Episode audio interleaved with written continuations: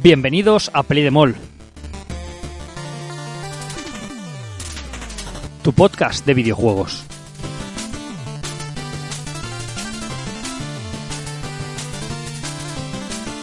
¿Qué pasa, chavales? Bienvenidos al fin de vuelta Play de Mall para todos vosotros. ¿Y qué es Play de Mall? Os preguntaréis si hay alguien nuevo por aquí, porque puede que en este tiempo haya llegado alguna persona a este, a este nuestro podcast. Temporada 4 me parece a mí que poco van a llegar. Temporada, temporada 4 ya, 4 años casi. Bueno, 4 años no, empezaría el cuarto año ahora, 3 años. ¿Qué pasa, chicos? Bienvenidos, bienvenidos. ¿Qué es Play de Mall? Iba a contar ahora. Pues Play de Mall es un podcast, que ya lo sabéis porque lo estáis escuchando, acerca de videojuegos, de esa cosa que tanto nos gusta a algunos, en el cual pues hablamos un poquito de noticias, de videojuegos que van saliendo, damos nuestras impresiones y sobre todo, sobre todo, sobre todo nos quejamos mucho de la vida, que es un poco a lo que venimos aquí cada tarde o cada mañana. O Y de las que- compañías de videojuegos llenas de hijas de puta, de hijos de puta, perdón. De la vida en general, de la- en general, del trabajo, de los colegas, de todo, de todo. Esto es un espacio abierto a la queja, al De que- desahogo. de- De que te saca 20 DLC de un juego.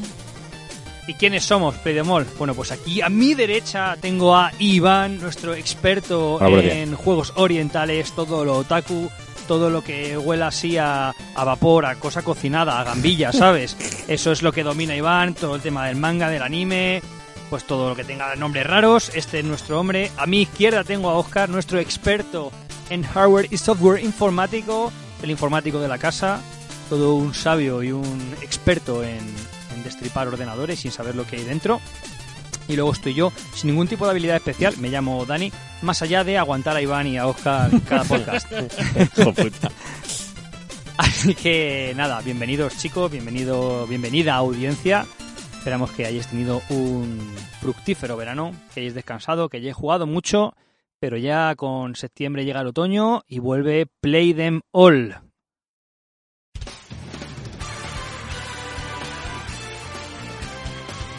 Y bueno, como cada temporada, como cada vez que hacemos un parón o casi como cada semana de nuestra vida, venimos cargados de promesas, de ilusiones y de muchas cosas que probablemente no cumplamos. Pero bueno, la intención está ahí.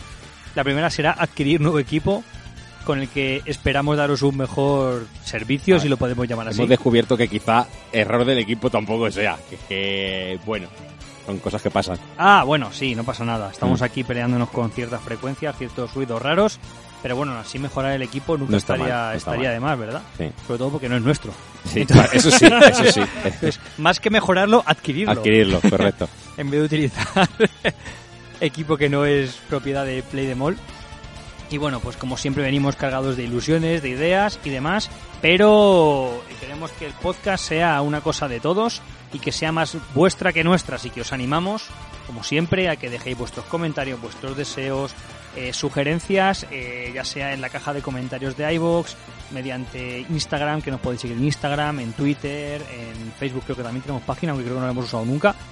Y bueno, a ver si esta temporada le damos más caña a las redes sociales, que son una cosa que tenemos ahí siempre pendiente, pero no tenemos tiempo ni ganas muchas veces, la verdad, todo se ha dicho. pero bueno, dicho esto, vamos a ir empezando y es que tenemos bastantes cositas para, esta, para este primer episodio de esta nueva temporada. Vamos a hablar de este verano, todo lo que ha deparado, a todo lo que hemos jugado, que habrá sido bastante, y un poquito cómo se presenta el otoño, que la cosa parece que comienza a sonreír levemente un poquito el labio izquierdo así para arriba. No mucho, pero un poco. Porque vaya 2021 que llevamos, chavales. Y hablo desde el punto de vista de los videojuegos, claro está. Pero primero, ¿qué tal el verano? y aquí habéis jugado. ¿Quién quiere empezar? Oscar, Dale, Oscar. venga. La gente necesita escuchar ese vinagre Ah, de hay, verano. so- hay sorpresas. Te hay echa de menos, te echa de hay menos. sorpresas. Al Fortnite, ¿has jugado? Eh, casi, pero no. Eh, pues nada, este verano mientras he estado de vacaciones he estado probando Xcloud, ya que tengo el Game Pass Ultimate en el iPad. Y todo hay que decirlo, funciona de puta madre. Muy, muy, muy bien. He probado varios jueguitos y me han funcionado bien. Eh, con los controles táctiles en pantalla, sin, sin mando, que no tenía allí ningún mando para conectar al iPad y bastante bien. Luego ya cuando he vuelto a casa, he terminado mudanza y demás que tenía ahí pendiente y demás, he retomado Tsushima. Estoy... Hostias, hostias. Estoy, Pare la rotativa, por favor. Hostia, un año después, loco. Exclusiva He- mundial. He vuelto a encender la PlayStation después de mm, un año, porque creo que la última vez que la usé prácticamente fue el verano pasado. Mm, Eh, el ciclo se completa. Ahora en la casa nueva tengo todo colocadito, tengo la Xbox, la PlayStation, todo conectado, todo puesto ahí con su router y demás. Funciona todo de puta madre por cable, así que he vuelto a jugar. También influye un poco que tenía el ordenador desmontado porque estaba montando la habitación de los ordenadores, entonces solo tenía la consola. Y he vuelto a darle al Tsushima. Y también he empezado a darle en la Xbox, ya que tengo el Game Pass y me vale también para la Xbox, al Hades. Me estoy pasando el Hades. Muy bien, ese Hades. Que está muy, muy chulo. roguelite. demasiado farmeo para mi gusto particular, todo hay que decirlo, porque tienes que pasártelo, o sea, pasártelo. Tienes que echar rondas y rondas y rondas 200.000 veces, pero está muy chulo. Está muy entretenido, Muy muy, no se te hace no se te hace pesado si te, si te echas una horita o algo así, porque cambian mucho los, los mapas. Si juega más de una hora a lo mejor o más de dos horas, a lo mejor sí que se te hace repetitivo. Pero bueno, es lo que tienen estos juegos, que es que son así por diseño, entonces tampoco te puedes quejar de eso. Muy bien. Ahora que has dicho lo de farmear, yo vengo con un propósito esta temporada bastante férreo. Y se basa en la programación neurolingüística. ¿Qué es la programación neurolingüística, Dani? ¿De qué estás hablando? ¿Estás loco? Sí. Pero eh, la programación neurolingüística, de una manera muy torpe, ¿vale? Que alguien me disculpe si entiende sobre esto, yo no tengo ni idea, ¿vale? Igual estoy diciendo una chorrada, pero bueno, viene al caso. Es cambiar nuestros pensamientos a través de las palabras. Es decir, si yo empiezo a decir que mi jefe es mi amigo, cada vez que hablo de mi jefe, en vez de decir es mi jefe, es mi amigo, mi amigo, mi amigo, probablemente en mi cerebro se desencadene una reacción en la que al final lo relacionaré más como mi amigo y como mi jefe, ¿vale? Esto es una manera de resumirlo muy, muy, muy absurda. Vamos, que básicamente engañarte a ti mismo. Eh, un poco sí, ¿vale? Entonces, a ver, probablemente el- la programación neurolingüística es algo más serio, ¿vale? De lo que estoy contando. Pero ¿por qué digo esto? Yo voy a intentar que funcione tanto con la audiencia como con vosotros dos. Yo lo voy a intentar, ¿vale? Voy a intentar prescindir de todos los anglicismos mal utilizados que tenemos en este podcast, que sí, que se llama Play de Mall. Lo sé, es muy hipócrita, por supuesto. Pero hay que hacer un ejercicio, ¿vale? Yo sé que es difícil, es difícil. Pero, por ejemplo, en vez de plot, podemos decir trama, en vez de hype, expectativa, y en vez de farmear, la reiteración de aniquilación de enemigos con un fin de recolección masivo, ¿vale? Tenemos un idioma maravilloso y estamos en un medio que se expresa mediante la lengua hablada. Podemos utilizar el castellano. Carlos No- el topo. No es que venga yo a reivindicar ahora el español, ni muchísimo menos, pero joder, vamos a intentar no caer en ciertas cosas que sí que es verdad que voy leyendo a veces por las redes y es como, "Uf, tanto costaba... Míralo, míralo por el lado bueno. Si esto llega a buen puerto, lo mismo puedes invitar a Pérez Reverte y de todo aquí al podcast. Seguro que nos insulta o algo. Era muy- era muy gamer, lengua, él. El, el uso de la lengua y los anglicismos en los videojuegos, por seguro, ejemplo. seguro que me insulta o algo. seguro, seguramente. Dicho esto, Iván, cuéntanos qué tal tu verano. Pues ha habido de todo un poco. La verdad que tampoco he jugado una barbaridad porque es verdad que en, mis, en mi gremio verano es el, tiempo que más se curra y por suerte he tenido bastante. Pero bueno, sí que ha habido tiempo de jueguitos. En concreto terminamos Resident Evil Village eh, al poco de poco de, de grabar el último podcast. No sé si fue esa misma semana. ¿Qué te ha parecido el final? Muy guapo, a mí me gustó mucho. Mucho más que el 7. La última escenilla ahí con el hombre que se va de fondo. Mm. Chan, chan, chan, chan. Está guay. Tampoco voy a hacer spoilers. Las drogas en Capcom bien. Sí, sí, sí, sí, sí. Las drogas en Capcom... Y el DLC va a ser de la hija, casi seguro. A ver qué, a ver qué pasa. Es verdad que iba a haber un DLC. Eva, Ese, No, no. ese DLC, ese E3 magnífico que utilizaron para enseñar un logo de Capcom Es increíblemente hecho en render. Y el DLC. Sí, correcto. Mi, ¿Ves? Render no te lo voy a corregir porque es verdad Eh, que es una palabra que ya está utilizada, está integrada en el idioma. Eh, que no me acordaba, mi cerebro había borrado totalmente eso. O sea, lo había excluido totalmente de mi cabeza. Nos lo veremos en YouTube. Eh, a raíz de que terminamos Village, empezamos Resident Evil 1. Y ahí estamos. No hemos vuelto a jugar. Y jugaremos en algún momento. Pero. Hostia, qué cambio, ¿eh? Qué movida. Y qué ambientación más guay. Qué, qué bien todo. Estábamos acojonados. Da mucho más miedo el uno que ninguno. De después. Mucho Probablemente sea el Resident Evil que más miedo da, el primero. Yo recuerdo cuando era pequeño acojonarme en algunos momentos con el 1 y con el 2. El 2 es jodido, pero yo creo que el 1 lo es más. Con los pasillos estos que te aparecían de repente a través de la ventana que te cogían con los brazos Los y tal. sí, sí. Con eso me llevé un susto bastante bastante gordo cuando era pequeño, sí. Pero es también la ambientación, cómo está la cámara que es fija. ver, es como- Todo influye. Es como todo, si lo juegas en tu casa a las 4 de la tarde no es lo mismo que si juegas por la noche con los cascos, con todo apagado, Claro. con todo cerrado y demás, ¿sabes? Que viene tu madre a decirte que te bajes a cenar y te tiras por la ventana casi del susto. Eh, bueno, eh, salió una demo de Tales of Arise, que es este fin de semana, eh, pero bueno, salió una demo hace un par de semanitas y también me la he ventilado como dos o tres veces. Bastante fuerte. Eh, salió The Legend of Zelda Skyward Sword HD, que me lo pasé hace un par de semanitas, luego hablaremos de ello. Y ya está, alguna partida aislada a Players, a Devil May Cry 5, a Capitán Subasa, poca cosa. Eh, Baño Kart, bla bla bla, cosas pachanguillas, lo típico. Y bien, la verdad que no me, no me he matado a jugar, pero lo justo y necesario. Ahora sí que se me van a ensecretar los ojos este fin de semana, pero, pero como un desgraciado, pero bien. Sí, sí. Viene fuerte este Tales of Sí. Arise. Muy bien. Yo he jugado bastante este verano. He jugado bastante, bastante. Bueno, tampoco tanto, pero sí que he jugado. Eh, le estuve dando caña al Mario Paper. Ya me lo terminé. Insufrible, horrible. Una de las peores experiencias jugables que he tenido en mi vida. Pese a que tiene cosas salvables, cosas buenas, me parece un juego terrible, ¿eh? Terrible.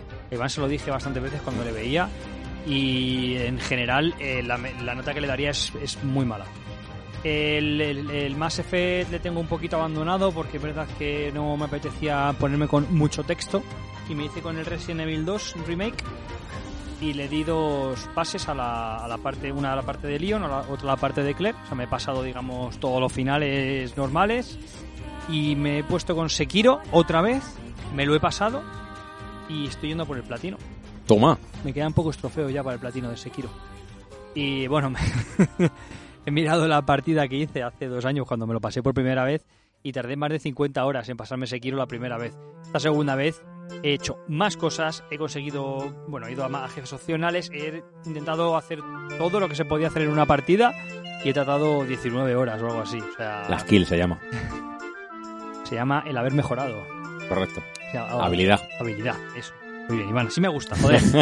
y, y la verdad que contento, es una chorrada, porque Sekiro pues es lo que es y ya está, no, no me lo puedo poner en el currículum ni nada, pero bueno, llegar y un monstruo que tardabas 3-4 horas antiguamente en matarlo, eh, matarlo a la primera en 3 minutos, o el malo final del juego, que Iván se acordará porque no es precisamente un, un paseo, Y ya, y escuchasteis mi reacción al pasármelo. es verdad, pues a la tercera, el otro día. Las dos primeras un poco de, De ¿cómo iba tanteo, esto? que no claro. me acuerdo, y la tercera se acabó. Mm. Joder, chaval. ¿Cómo cambia la película?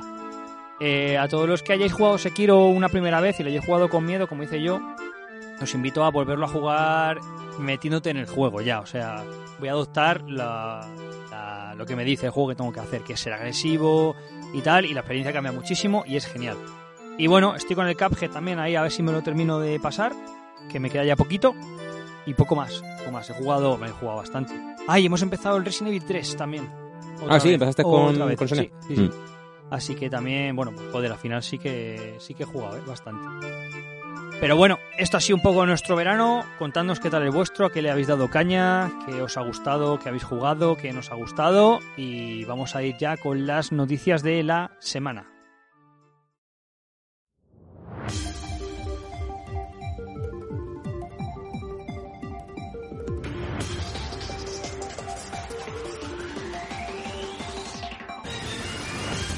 Y empezamos las noticias con un rumor que salió hace un par de días antes de grabar este, este podcast y ahora ya han confirmado y es que vuelve Alan Wake y Remedy ha confirmado oficialmente la versión remasterizada, ya sabéis, estamos en el año de los remaster y los remakes de Alan Wake. Eh, creo que se filtró en hace ya unos meses en la Epic Store, luego se ha vuelto se volvió a filtrar en alguna tienda de esta rollo Amazon de Brasil o alguna cosa de estas y ya al final lo han anunciado en condiciones. Eh, y bueno, En un principio va a incluir los dos DLCs que se lanzaron para, para el original, que se llaman The Signal y The, The Writer. Y saldrá en otoño, o sea, sé, dentro de nada, para PC, exclusivo en Epic Games Store. Y PlayStation 4, PlayStation 5, Xbox One, Xbox Series X y S. O sea, sé, para todas las plataformas menos Switch, por así decirlo.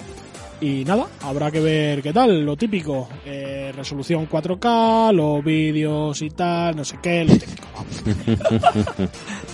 Fantástica descripción de, Lo de de la- lo que trae, ¿eh? Si es que, si es que no trae más, si es que Tal y cual, aquello y esto otro. Pero Sí. todos sabemos a lo que te refieres. Es, es lo de siempre. Cobra- de- Cobrarnos lo mismo por lo mismo. el mismo juego, te mejoro la calidad gráfica, te aumento la resolución de una manera mejor o peor, ya veremos.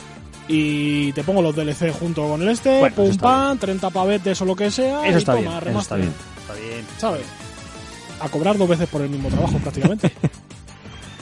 Venimos. Lo venimos, más Hay, mejor. hay fuerza, hay venimos fuerza. cargados, Lo ¿eh? más Sí, mejor, sí, sí. Desde el punto de vista de empresa es un negocio redondo. Es, es en plan de te vuelvo a cobrar por algo que ya te he vendido en el pasado y que ahora no me ha costado prácticamente nada desarrollar porque ya estaba hecho y te vuelvo a cobrar. O sea, es, Yo os digo, es espectacular. tanta criptomoneda, hay que invertir en acciones, de, eh, acciones en videojuegos, chavales. Que esta gente es imposible que pierda dinero. O sea, con estos planes de negocio, Sobre todo EA. bueno. bueno, ella tiene ahora papelón, ¿eh? Va a tener que cambiar unas cuantas portadas de algún juego que no vamos a nombrar ahora y que a nadie le importa. Pero bueno, Tiene sus, sus cositas, sí. pues vamos a seguir. Vamos a seguir con una cosa que me ha sorprendido bastante. Ya está disponible el Battle Royale de Vampiro la Mascarada. Algo vi así, rollo de que iban a sacar algo de Vampiro a la Mascarada, pero no le hice nada de atención. Yo lo he, visto esta, lo he visto esta mañana y he dicho, pues, Pues, pues para adentro las noticias, pues, ¿sabes? ok. Porque yo no salgo de mi asombro. La trama del juego gira alrededor de una traición que ha generado una guerra entre vampiros que al mismo tiempo están siendo perseguidos por una sociedad secreta llamada La Entidad. Título en tercera persona. Los jugadores podrán utilizar distintas armas, poderes vampíricos, pero también tendrá un papel importante el ingenio y... Entre jugadores, bla bla bla. Pues ok. Ni he visto el trailer, si soy sincero, pero bueno, la gente estaba como muy hipeada esta mañana, Huele mal. ¿Cómo? huele muy mal, Estaba como... muy emocionada esta mañana, Muy bien, muy bien. Muy bien, me gusta. así que así que bueno, a ver a ver qué nos va trayendo este free to play o gratis para jugar. Jugar No, gratis. ves, hay cosas que eh, no se puede. O sea, free to play es, es un estándar ya. F2P. F2, Claro. free to- Bueno, puedes decir, es un shooter, es un juego de disparo. Bueno, shooter. vale, un shooter, pero hipeada, no. Hipeada no, estaba emocionada. Estaba muy emocionada. Estaba expectante. ¿Qué, qué palabra, tío? Expectante. Es que te llena, te Expectante. llena la boca, ¿sabes? Hipeada no suena, no suena poderosa. No, va a ser difícil cambiar eso, Dani. Que no es difícil, hombre, es cuestión de proponértelo. Esto es como el lenguaje inclusivo, al final entra.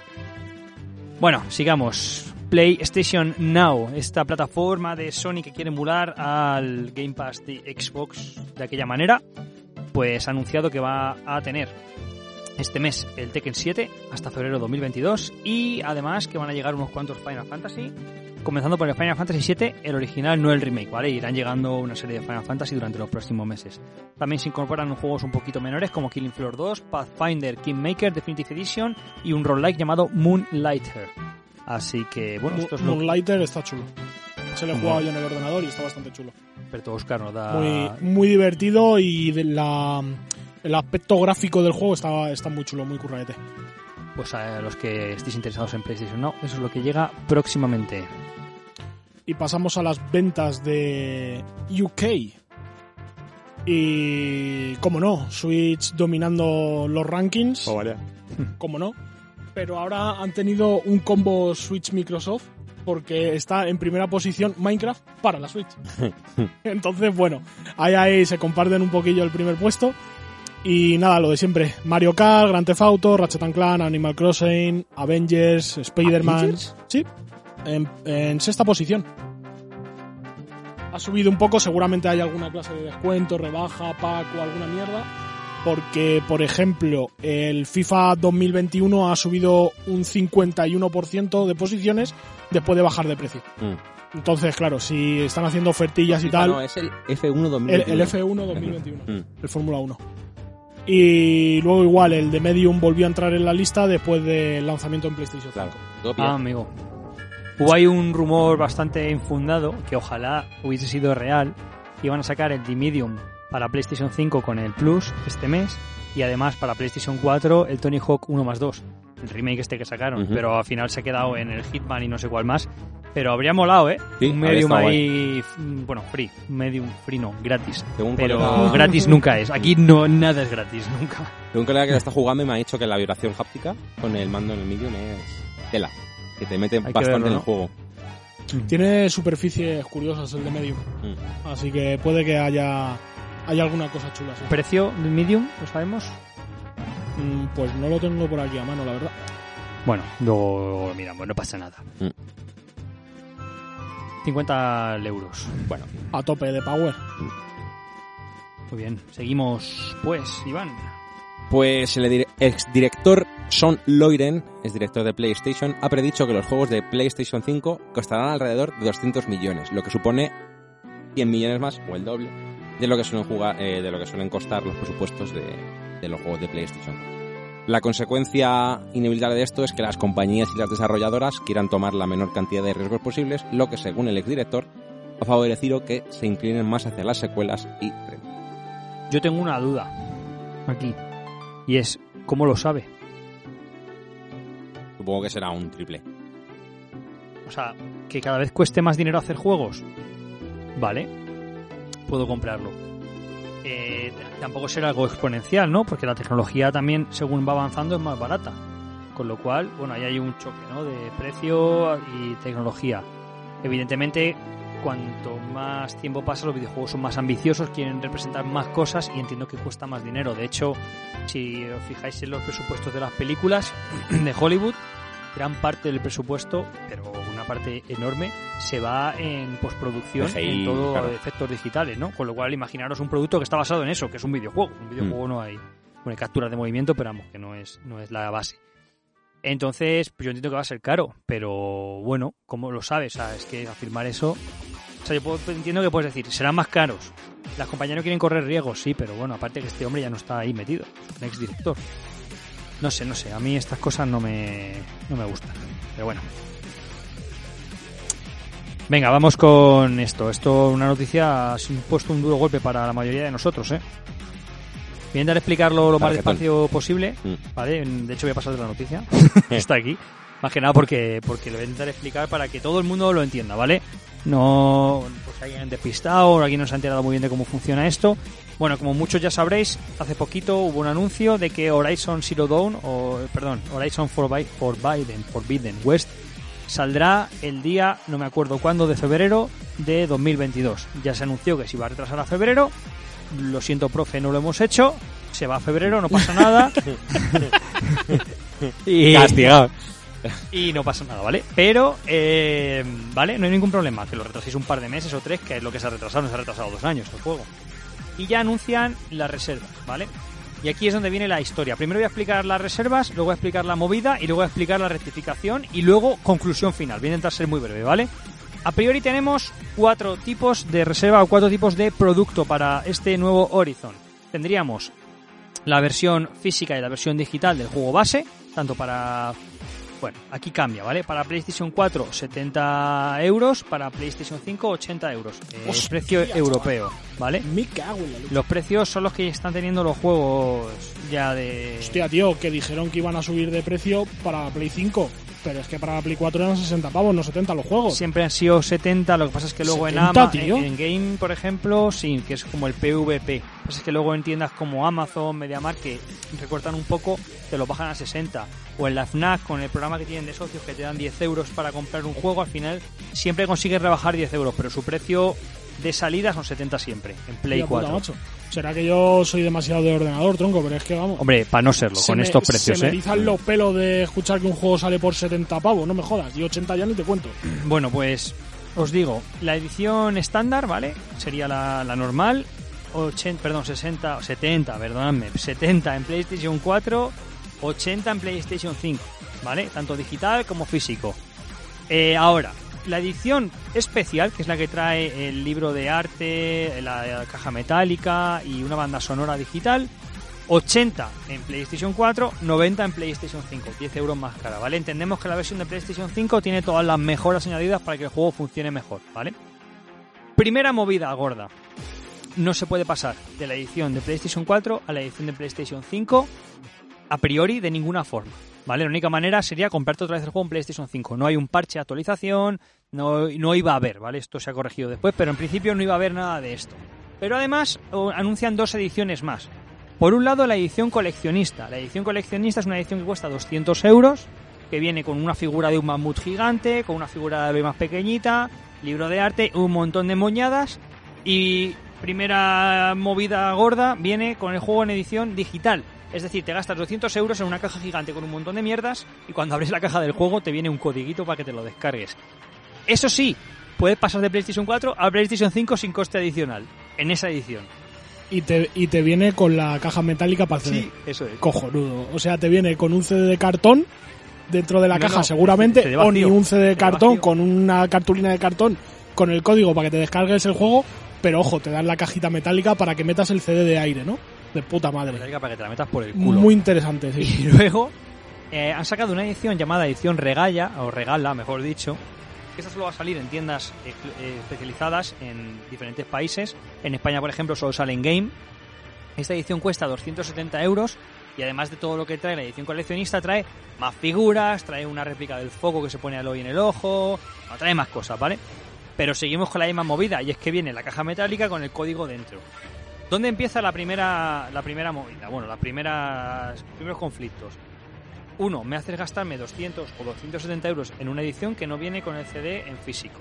¿Qué te cuesta quemar un CD y meterlo ahí? ¿Cuánto será tu coste Verbatim. unitario? 20 céntimos, menos. O sea, en mi cabeza no entra, ¿vale? ¿Cuánto puede costar fabricar un CD más y meterlo ahí? Que ya tienes la caja. Que tú y el juego ya lo estás dando en otro lado. Pero bueno, ese primer conflicto. Segundo conflicto, no permiten el paso de PlayStation 4 a PlayStation 5 de las ediciones en la estándar y en la especial, pero en la coleccionista sí, con lo cual no es un impedimento tecnológico. Porque podrías decir, bueno, es que la edición de PlayStation 5 a lo mejor es un juego totalmente diferente y no es un parchecito de 30 gigas, es que es el juego entero. Mm. Y por eso no lo puedes actualizar, porque tendrías que meter el juego entero. Obviamente no, porque si te dan- aquí Claro. te están dando ya los dos. Em, Sony o quien fuese tira para atrás y tira recoge cable y dice no os preocupéis que la actualización de PlayStation 4 a PlayStation 5 va a ser gratuita pero a partir de ahora va a costar 10 euros en todos los juegos que hagamos. Aviso o sea te voy a meter la actualización gratuita pero como hemos hecho con el Death Stranding y con el Tsushima a partir de ahora el juego que salga en Play 4 y en Play 5 si quieres pasar de una edición a la otra 10 euretes por parte de estudios de Sony vale no como Claro. una cosa general que ya es una putada, pero bueno, yo entiendo que ya la PlayStation 4, chavales, hay que irla ahí como dejando un poco a un lado, pero bueno, Va a ser que no. ya, ya. Evidentemente es la consola más vendida de Sony de su historia. Bueno, es más la Play 2, pero bueno. Y... Pero bueno, vale, recogen cable. Y entonces uno ya se hace la pregunta. ¿Y por qué me voy a comprar la edición de PlayStation 5 por 80 euros si la edición de PlayStation 4 cuesta 70? Actualizarla va a ser gratis. Yo ahí os dejo esa reflexión y ya que cada uno tome la decisión que quiera. Es que la caja pone PlayStation 5. Si te coges la edición especial, que vale 10 euros más, te viene la caja metálica que es igual para las dos ediciones. Cambiaría que en tu caja, en vez de poner PlayStation 4 en azul, pone PlayStation 5 con En un blanco. ribete blanco. Esa va a ser la única diferencia. Vas a pagar 10 euros más por un trozo de color en una, en un car- en una, en una cartulina de una caja. Ahí os lo dejo. Ahí os lo dejo. Todo esto iba para trofeo, pero bueno, entiendo que no tenía sentido y que era el momento de comentarlo ahora. Siento la chapa, pero era algo creo creo que es importante y sobre todo que puede que mucha gente tuviese dudas de qué coño está pasando con Horizon, cuántas ediciones hay y cuánto cuestan y qué traen. Pues ya lo sabéis. Así que, ala. Yo aún no he reservado nada porque no sé qué me voy a comprar. Yo me esperaré a que lo saquen en PC. Eh, entonces, dos, dos, tres añitos Mm. fácil, ¿eh? Ningún problema. Bueno, si me prisa, desde luego es la opción ¿Sabes más tú? inteligente. Ya ves tú qué problema, vamos, con el pitorreo que hay, no me jodas. Yo es probable que me coja la edición coleccionista, perdón, la edición especial, la de la caja metálica, pero la de PlayStation 4. Y la actualice gratis a PlayStation 5 y me ahorre 10 euros. Eso es lo que creo que voy a hacer. Luego ya cada uno que haga lo que quiera. te, te joderán para actualizarlo. Te meterán, te meterán el este de actualización dentro de 14.000 submenús Ya, ya, escondidos Ya, ya, ya, en los ya. ajustes, en los ajustes de cualquier mierda para que no lo encuentres. Ya me sé yo esa ya. La de. Sí, sí. El otro día quise actualizar el Crash Bandicoot 4 Lo para contaste jugar ya, creo. y no y lo conté en su momento, Sí. pero el otro día lo intenté hacer. Ah, Y el proceso fue tan horrible que después de terminarlo no jugué y no he jugado. O sea, mi actividad fue instalarlo. y ya está. Pero bueno, mm, continuad, por favor. dale, Oscar. Pues nada, tenemos novedades para el catálogo de Switch y son novedades antiguas, porque parece ser que Nintendo va a añadir juegos de Game Boy y Game Boy Color al catálogo de Nintendo Switch Online. Estos se suman a los juegos que ya había disponibles tanto de NES como de SNES. Y bueno, habrá que ver qué meten de ese catálogo, porque el catálogo de Game Boy Color es bastante extenso. Duró, vamos, hay muchos juegos ahí, hay mucha caña y yo te diría que es prácticamente la edad dorada de Game Boy, por así decirlo. Sí, sobre todo la, menos, la vamos. primera, ¿no? Yo diría, más que la de Color, yo creo que hay más... Más, más Game Boy que Game Boy Color. O sea, Game Boy Color hubo juegos, pero eran más híbridos entre ellas. Sí. Había uno muy bueno, el, uno de los Marios, que sí que fue de los primeros en salir y era la hostia, pero no, no sé si lo meterán. Así a destacar, yo que sé.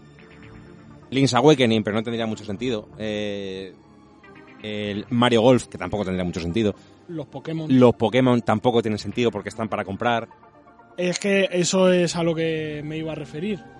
Si ya tienen juegos que te los puedes pillar o lo que sea, ¿te los van a meter aquí ahora o no los van a meter? Pues, Marios. Metroids, y eso sí seguro que meten, pero meterán purria seguro. Yo tengo mi única, bueno, pega, no es una pega, no, no puede ser una pega que nos den juegos de este tipo. Mm. Lo único que veo un poco raro es jugar a esto en la tele. Ya. El píxel puede ser del tamaño de un cenicero, ¿sabes? O sea, Eh, sí, correcto. jugar al Pokémon en la tele. A ver, ya estaba en su momento el adaptador este que convertía Yo juegos tenía, de 64. Game Boy en juegos de... Tú tienes el Nintendo 64 era para Pokémon, no, no. Sí. Yo te hablo de un, ju- de un adaptador que sacaron para Super Nintendo. Ah, sí, también. que metías Mm. el cartucho de, de Game Boy, te lo trasladaba a la Super Nintendo, te daba como una paleta de colores siempre del mismo color, o sea, escala de verdes, escala de azules. Podías Mm. ponerle un toque de color y tenía unos marquitos y poco más, pero y bueno, se podía jugar. Pero claro, ya en estas teles de hoy en día, yo no sé, a lo mejor te sale un marco gigante y la pantalla es súper pequeñita en la tele. Imagínate Una tele de Po- 80, de 80 pulgadas con la pantalla como si fuese un móvil, hay un cuadradito súper pequeño en medio. Pokémon rojo a 4K 60 FPS a tope de power ahí en la pantalla. Imagínate. Todos los cuadrados ahí moviéndose. Tienen Pokémon Nintendo. rojo me refiero, me refiero a los que seáis un poco más jóvenes, Pokémon rojo, no rojo sí, fuego ni rojo, mierda. rojo. El rojo, el del cartucho grande gordo. Los cabrones de Nintendo teniendo Game Boy Advance, tío, con la cantidad de juegos guays que hay en Game Boy Advance. Y gastar esa bala y esa posibilidad de ganar aún más Ya. dinero, Iván. Haciéndote remakes individuales. Iván, por favor. Iván, no, no, no serías tú buen empresario de Nintendo, ¿eh? Te digo yo que ganaría más pasta. Tenía toda la gente contenta. Pero Y a- no. Y a todos los accionistas descontentos. Claro, Sí. tío, tú piensas que Nintendo ahora lo hace mal y todo el mundo compra. Ya. Y ganar más dinero. Tener a la gente contenta no es un valor añadido para Nintendo. En fin. Vamos, Venga, a, va, vamos a continuar. ¿Cómo nos liamos, eh? Con estas mierdas. Lost Judgmento, la secuela de Judgment que sale dentro de nada, tendrá un pase de temporada con un DLC que se ha confirmado que tendrá a Kaito, que es el mejor amigo de Takuya Kimura, o sea, perdón, de Takayuki Yagami, que es el, el protagonista de, de Judgment, como protagonista y como personaje jugable. Así que esto parece que da a entender estos rumores que había que Takuya Kimura, que es el que hace de, de Yagami, no va a continuar en la saga por desacuerdos con la agencia, bla bla bla bla bla bla, y que quizá Kaito sea el próximo protagonista de Judgment. No lo veo, porque como la noche y el día, no tienen nada que ver uno con el otro, pero bueno, Kaito mola mucho. Así que, bueno, vamos a ver qué pasa. Yo no sé si pillarlo de salida 21 de septiembre. Lo malo de estos juegos es que se suelen acabar. Y no suelen llegar en, o sea, llegan muy pocos en físico y no me quiero quedar sin él. Sí, pero eso decían de los otros y ahora puedes encontrar los Yakuza por todos lados, por ejemplo. Los Judgment, los Judgment no estoy tan seguro, pero Claro. Yakuza parecía como una cosa súper escasa y luego El primer Judgment sí que llegaron poquísimos. De todas maneras, Iván, yo no, vamos, ya como quiera, yo me esperaría, tío, porque tienes ahora bastante mandanga, porque tenemos ahora Tales of Arise, viene Kina, y en noviembre se te junta el Pokémon y Mm. meter ahí un este por medio, Y además que no es, no es corto. El- bueno, si no, siempre queda la posibilidad, aunque mal me joda, de pillármelo por las. y ya está. Sí, a ver, a veces hay que hacer ciertas concesiones. Mm. Total, yo estoy en contra del formato digital, ya lo sabéis, claro, pero es que al final te da igual, Sí. porque al final tienes un CD con un cuarto de la información que necesitas. Luego te tienes que descargar gigas y gigas y gigas de actualización. Mm. Es decir, que no es que si el día de mañana quiebra el servidor me he quedado sin juego. Bueno, es que te vas a quedar sin juego igual o vas a jugar un juego roto o incompleto. Entonces, bueno, al final nos van forzando. Es que Sí. no, no nos va a quedar otra que pasar por el aro de la digital. Pero bueno, venga, va. Antes me he liado mucho, voy a ir súper rápido ahora. Crisis Remastered Trilogy ya tiene fecha de lanzamiento. Ya sabéis que este juego ha sido famoso siempre por poner a prueba todas las máquinas más potentes del mercado y sale la trilogía remasterizada el próximo 15 de octubre. Además, en eh, las versiones de consola de nueva generación tendrá resolución dinámica y 60 FPS. Así que a los fans del Crisis o Crisis, pues ahí vais a tener un remaster que no sé si hacía falta o no, porque no he jugado nunca, pero bueno, ahí va a estar. Pues Ale, seguimos y seguimos con cositas espaciales. No Man's Sky, eh, o más bien Hello Games, ha lanzado la nueva actualización para No Man's Sky. Es la decimoséptima expansión gratuita del juego. Eh, brutal. O sea, le han metido cosas a chorro al juego otra vez. Es alucinante, macho. Eh, han metido asentamientos planetarios. O sea, ahora te puedes encontrar ciudades por los planetas de las diferentes civilizaciones que hay en el juego. Eh, te puedes transformar en el. Bueno, transformar. Te puedes llegar a ser el alcalde, por así decirlo, del asentamiento. Eh, más de 250 ítems nuevos para decorar tus bases y hacerlas. Eh, interiores procedurales. Han metido más partidas guardadas para que puedas crearte más partidas. eh, más mascotas, más efectos visuales. eh, un huevo de cosas. Las ciudades además puedes defenderlas y hacerlas crecer y demás, parece ser. Y la hostia. Eh, y han cogido hoy, hace una hora, y han presentado la tercera expedición del juego, que se llama Cartographers. Y brutal. Brutal también. Un montón de, de recompensas por hacer la expedición y demás. Recordamos que las expediciones es un sistema del juego que la anterior vez dio, por ejemplo, la Normandía de No Man's Sky. O sea, sí, de, de, Mass Effect. de Mass Effect dentro de No Man's Sky, que yo la tengo por ahí y está muy guapa verla por ahí por el cielo. Y otra parte así graciosa de todo esto es que por fin, después de tantos años, No Man's Sky alcanza reviews positivas o reseñas positivas dentro de Steam. Después de, creo que lleva lanzado el juego como 7 años o algo así. O 5. Sí, algo así. Y, y por primera vez ha alcanzado en, en Steam el, el que todas las reseñas sean mayormente positivas. O sea, sí, 5 años. La redención. Total. Sí, sí. Está todo el mundo muy contento sobre esto y con razón. El juego salió muy verde, no lo va a negar nadie. pero vamos, con la cantidad de cosas que le han metido al juego, ojo, eh. Cada yo juego de vez en cuando y cada vez que entro es como si fuera un juego nuevo prácticamente. Alucinante. Nah, y la cosa es que encima, cada, cuanto más tiempo pasa y más actualizaciones sacan, eh, la gente es más permisiva con lo que pasó, diciendo que fue más culpa de Sony que de ellos. Mm. Entonces, como que, bueno, poco a poco se van quitando el estigma. Y todo esto es por un tema crucial, yo creo. 17 expansiones gratuitas. No tiene contenido de pago. más. ¿De dónde habrán sacado el dinero para todo esto? Bueno, de todo lo que Eh, a ver, el juego, el juego dentro tiene una tienda con una moneda que esa moneda no sé si puedes realmente si llegar a comprarla con dinero real. Pero vamos, todas las expansiones son gratuitas para todo el mundo, todo el contenido. Entonces, pues bueno, es lo típico. Si tú quieres pagar por un cosmético, pues es cosa tuya, no deja de ser un cosmético, sin más. Con todos los que hay dentro del juego, te da un poco igual. Y ya está todo disponible hoy en PC, PlayStation 4 y Xbox One. Muy bien. Muy bien, muy bien. Pues seguimos hablando de Game Game Pass. Eh, la nueva tanda de juegos que han salido este septiembre. Vamos con ello. El 2 de septiembre, bueno, ya hace unos días, salió Craftopia para PC y consola, Final Fantasy XIII, Signs of the Sojourner y Sargent Simulator 2. El 7 de septiembre, hace un par de días, Crown Trick. Este es un roguelike. Si no estoy yo mal, correcto. Eh, hoy, 9 de septiembre, Breath Edge, Nuclear Throne y The Artful Escape. El Breath Edge está curioso la historia. 13 de septiembre, Red Dead Online.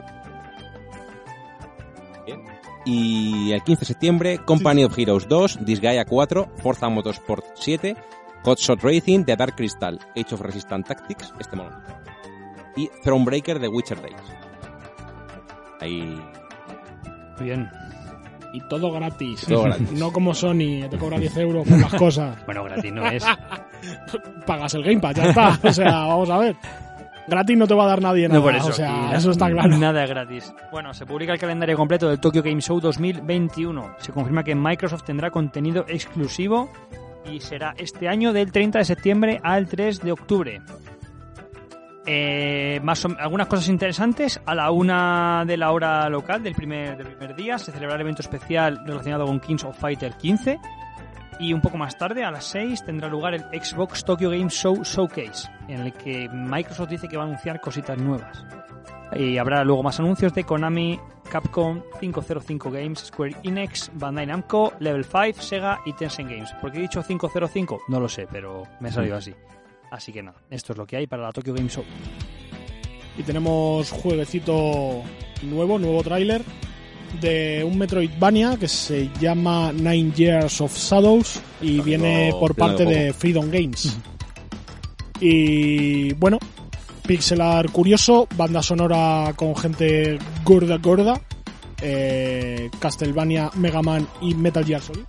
Las, eh, gentecilla curiosa y bueno ahí está saldrá pronto comillas comillas en PC Pronto. si queréis 2020, ver- 2022, dijo. si queréis ver el tráiler lo tenéis ahí en, en los interneses Muy bien. Y seguimos con Metroidvanias, en este caso del Patrio Blasphemous. Team 17 ha anunciado un DLC que saldrá el 9 de diciembre, correcto, disponible gratuitamente. Y Blasphemous 2 llegará en 2021. No es ahí. Pero parece ser que nuestros compatriotas les ha ido muy bien con Blasphemous. Yo tengo pendiente jugarlo, tengo muchas ganas deberías y van a por la segunda entrega. Así que esto debe ser enhorabuena para todos porque eso quiere decir que un estudio de aquí, de nuestro país, está empezando a pegar fuerte y eso es lo que... Sí. Ya no solo Mercury Steam, ¿no? Que era también el más tocho de aquí. Sí, Mercury Steam era Mm. quizá... Bueno, tienen ahí el Metroid este nuevo suyo. Sí, el Dredd, que tiene un pintón cada día que saca una, que saca una cosa nueva, tiene una pinta. Uf, madre, lo voy a estallar. Qué fuerte. me voy a colar a Dani con una mini noticia de hoy y es que PlayStation Studios ha comprado Fear Sprite ¿Esto es? Eh, es un estudio británico, ¿vale? Que son veteranos de Estudio Liverpool, que eran los creadores, por así decirlo, de Wipeout. Y son la gente que ha trabajado en títulos de Survival Horror para, para realidad virtual. Eh, y han colaborado con Asobi en The Playroom.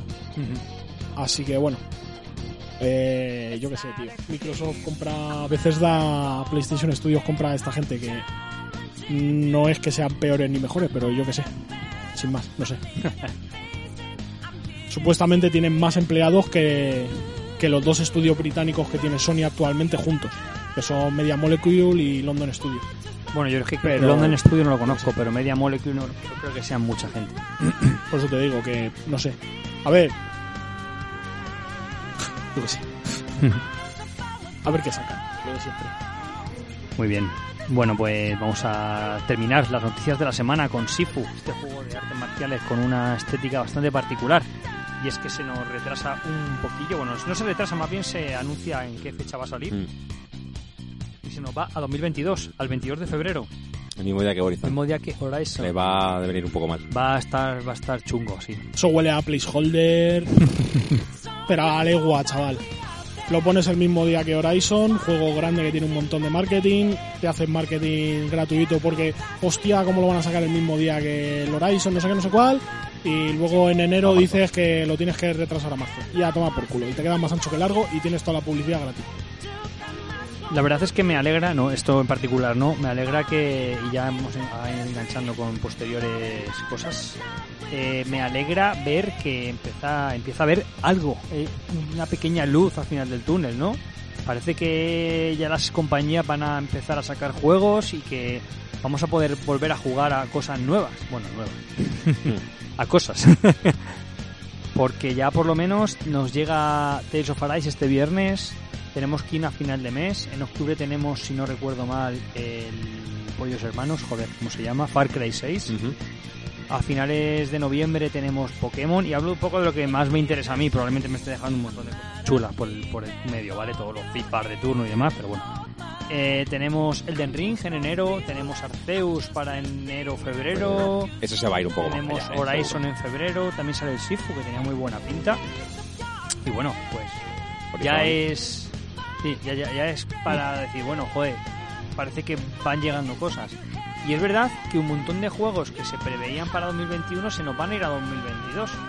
¿Será 2022 un año como fue 2017? Yo creo que ha sido de uno de los mejores últimos años que hemos tenido en videojuegos. Recordemos que en 2017 salió eh, Breath of the Wild, Mario Odyssey y Horizon Qué 1. bueno, qué bueno. Por decir algunos, ¿vale? Que salieron más juegos ese año. Y Pero... al, al- al año siguiente salió God of War. O sea, Sí. que ya fue todo No, y enseguida, ese ¿no? año tuvimos el Assassin's Origins también. Hubo cositas ese año. Salió Smash Mm. Bros, me parece, a finales de año. Sí. Veníamos con un Mario Kart que es verdad que era un poco... Bueno, fue un buen año. general, No, no podemos. Entonces, ¿a qué- ¿por qué os cuento todo esto? Porque mañana tenemos showcase de Sony y se van a anunciar cosas, dicen. Y aunque la mayoría de vosotros estéis escuchando esto después de que ya se hayan anunciado y esto no tenga ningún sentido, vamos a hacer un pequeño ejercicio de predicción, si os parece bien. Vale. No muy largo, Mm. porque en horas se va a ver totalmente invalidado por lo que nos enseñe Sony. Mm. Pero bueno. De hecho, eh, a ver, ¿cuándo vamos a subir esto? Mm, Porque es que, claro, es que Dios proveerá, no te preocupes. Alguien lo hará, no hay problema. Puede ser jueves, puede ser viernes, no pasa nada. Subirá. Puede ser incluso el sábado, no, el sábado no creo, pero antes. Pero probablemente pille por medio. Pero bueno, no pasa nada. También es gracioso, ¿no? Ver qué ves, chorradas sí, hemos ¿no? dicho y luego que ha salido. Va a salir el Final Fantasy 19 y luego nada, pues Mm. también te ríes, ¿no? Yo creo que van a sacar alguna clase de teaser trailer o mini trailer de God of War. Va a haber algo Y del, más- del Horizon. Y más con los rumores de que viene fuerte la conferencia. Del Horizon seguramente haya algún gameplay más extenso que el que ya han enseñado. Y yo creo que un teaser trailer o trailer directamente de God of War caería muy fresco también. Teniendo en cuenta que no han presentado nada para Gamescom ni para ni para E3 ni nada de esto. veremos ese supuesto juego que está preparando Blue Point Studios. ¿Quiénes son Blue Point Studios? Los que hicieron el remake de Eh, Demon muchos. Souls. Que estarían trabajando en un remake de otro juego de un señor llamado Serpiente Sólida. Mm. Sí, Oscar acaba de poner una sonrisa que me hubiese gustado No, que hubieseis no visto creo, de verdad. no ¿eh? creo. La sonrisa de Oscar ha sido auténtica. Espero que lo saquen para la Play 4, porque si no me van a joder vivo. Vaya, Oscar queriendo un remake. Esto es una novedad. Ay. A ver, Estoy buscando a esos ver, a rumores ver, a grande, pero no los estoy encontrando. Ese, ese no viene mal. O sea, no viene mal, me refiero. Si hacen un remake de un juego de la Play 1, el problema es que ya tienes, como hicieron con el Resi 1, el remake de los Twin Snakes, esto que salió en GameCube. ¿cómo? Eh, hubo un remake del Metal Gear Solid 1 que salió para GameCube que se llamaba Twin Snakes. De verdad. ¿Y quién tenía GameCube en Bueno, aquella eso época? ya es otra movida. Pero que- no mucha gente, hay que decirlo, no mucha gente comparado con otras consolas. ¿Os imagináis que hacen la de el remake, pero es el Twin Snakes HD? me parto los cojones. un golazo. Yo, mira, con que le mejoren gráficos al Snake Eater, al 3, y hagan un remake del 1, yo ya tengo Metal Gear para los lustros. El 3 se ve bien, ¿eh? El 3 se ve bien, sí, pero porque está muy bien hecho cuando se hizo. Pero aún así, le metes texturas guays, calidad guay y tal, y te queda juego muy gordo, ¿eh? Porque ya de mecánicas y eso está muy bien. Te recomiendo, ¿vale? Que le eches un ojo al Twin Snakes, que te va a sorprender, ¿eh?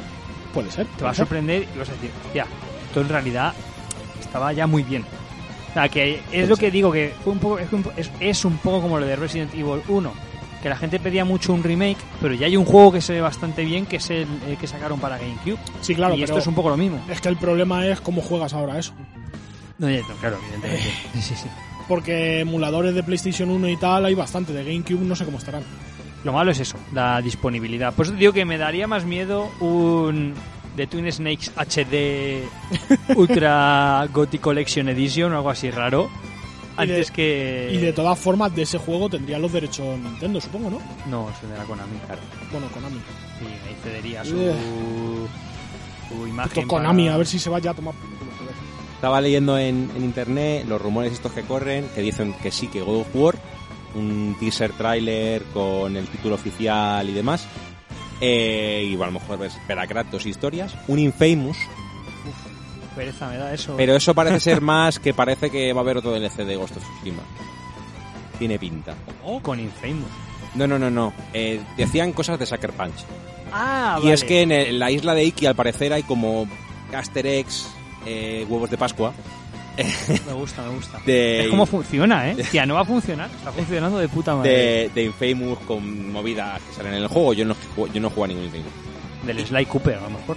También dice que puede que algo de Sucker Punch y que eh, lo de Metal Gear es posible. Esos son los rumores que hay. Que luego se cumplan, ya veremos. Yo apunto a que algo de Horizon seguramente salga. eh, lo de God of War yo creo que también tiene pinta.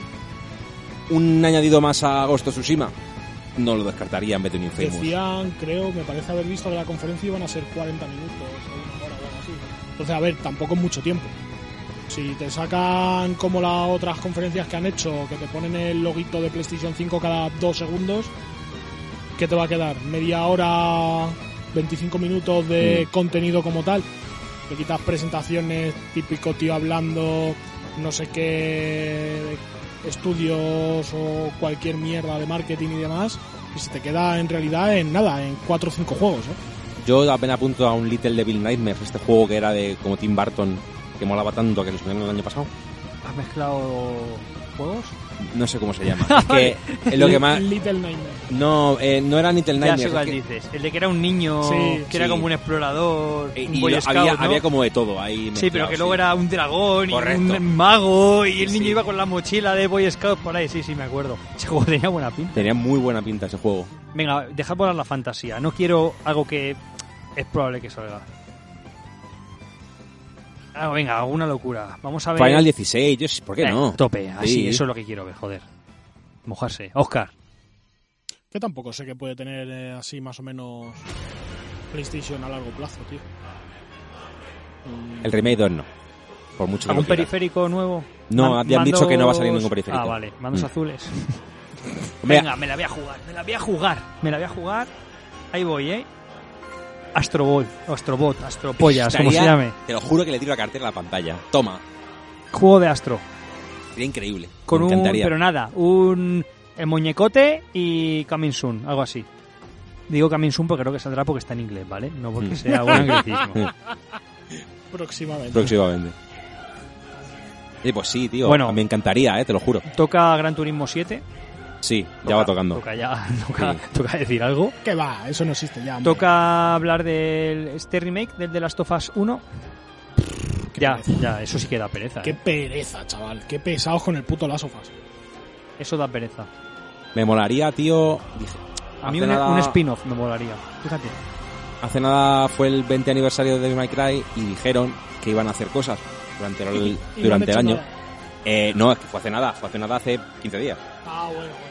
Y eh, yo tengo la esperanza de que o bien salga un DLC con las chicas O que se estaba rumoreando un remake del 1. Que estaría muy guapo, por cierto. Porque ya, ya le pesan los años. O al 3. El 1 le haría falta. un remake, la verdad. Bueno, yo esto lo- ¿hace falta realmente un remake? ¿Es Mm. necesario? O sea, Ah. La pregunta es la de, es, no es una pregunta de ahora, es la de siempre. Es ¿por qué hace falta un remake de algo? A lo mejor sencillamente ya está, sacamos otras cosas, no pasa nada. ¿Hace falta un remake del Mario Bros original? No. Yo, bajo mi punto de vista, y le duela a quien le duela, y que me insulte quien me quiera insultar, los remakes es la forma fácil de ganar dinero cuando no tienen ideas. Claro. Y no quieren afrontar, el, por así decirlo, la peligrosidad de hacer algo nuevo. Entonces, cuando no quieres invertir en hacer un título nuevo, en desarrollar una nueva IP o como coño la quieras llamar, ¿qué haces? Pues este jueguito que vendió muy bien, hazme un remake. Y contratas una empresilla, le dices, te doy tanta pasta, tanto los beneficios, no sé qué, no sé cuál, y te ocupas tú de hacerme un remake de esto. Y a tomar por culo. Y no tienes ninguna peligrosidad, por así decirlo, ni nada Nada. es dinero invertido que te va a generar unos beneficios, que lo tienes todo pensado, planificado y demás, que toma por culo. Dragon's Dogma 2. Hola, Kill. Sé que me estás escuchando. Eh, venga, va por él. Por él apoyo, pero Sí. cero fe en eso. Sí. Spider-Man, Spider-Man, Nah. sería el momento. Eh, Ahora. Es verdad. Es que sería el momento. Que sería un O sea, pelotazo. ¿eh? mañana anuncias algo de Spider-Man o Spider-Man. Yo voy a decir Spider-Man porque el propio Spider-Man dice Spider-Man en el trailer en castellano. Con Mm. lo cual, bueno, él lo dicho. Que.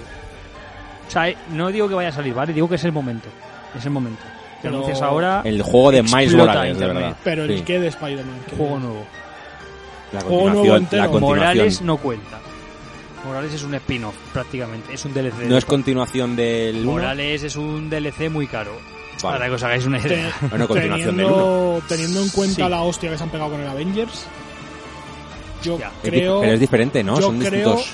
Yo creo que van a tardar en sacar algo de franquicias de, superhéroes y tal, porque los últimos juegos que han salido se están metiendo hostias bastante gordas. Pero Avengers, la IP la estaba trabajando Square Enix, la estaba trabajando Crystal Dynamics. Dynamics, Dynamics o Dynamics, y esto es Sony. Y aquí Ya. las cosas se tratan de otra manera. Ya, Y Spider-Man o Spider-Man no fue precisamente los últimos han salido bien. Sí. que Morales es un buen juego si no fuese por otras cosas que no tienen que ver con cómo es como juego. Spider-Man 2. Estaría muy, muy chido. Algo, algo. Un algo. Muy chingón. El, el. Morales ha salido súper rápido. También es verdad que es un reciclado que te cagas, pero bueno. han presentado la película, por así decirlo, hace ¿Qué nada. es? Entonces, ¿Qué es cuadraría. Es ahora, es ahora. Para ¿Es ahora o después? Para aprovechar el reprise de la presentación de la película Es nueva. y ahora es cuando esto. están metiéndole marketing a la peli. Sí. Y es lo típico de, joder, peli, peli nueva de Spiderman. Y van a sacar un juego. Pero un juego de la peli no es un juego aparte. Ah, pues mira, y venden más del otro también. O sea, al final, no sé, yo creo que es un buen momento para anunciar una secuela. Que tiene que llegar, porque tal y como acaba el 1, sin hacer spoilers, tiene que haber una secuela. También, Qué te, bueno, qué también bueno. te digo, Sony está viéndole las orejas al lobo, ¿eh? Que Microsoft va muy fuerte este año. No sé si habréis oído que está ya prácticamente confirmado que van a meter Xcloud en todas las Smart TV. Sí, no lo contaste. Sí, pero que. Sí, pero eso eran final- rumores, pero es que ahora ya está, vamos. Sí, sí, pero que que al va a salir. final tiene que haber un cambio de costumbre muy fuerte en el público.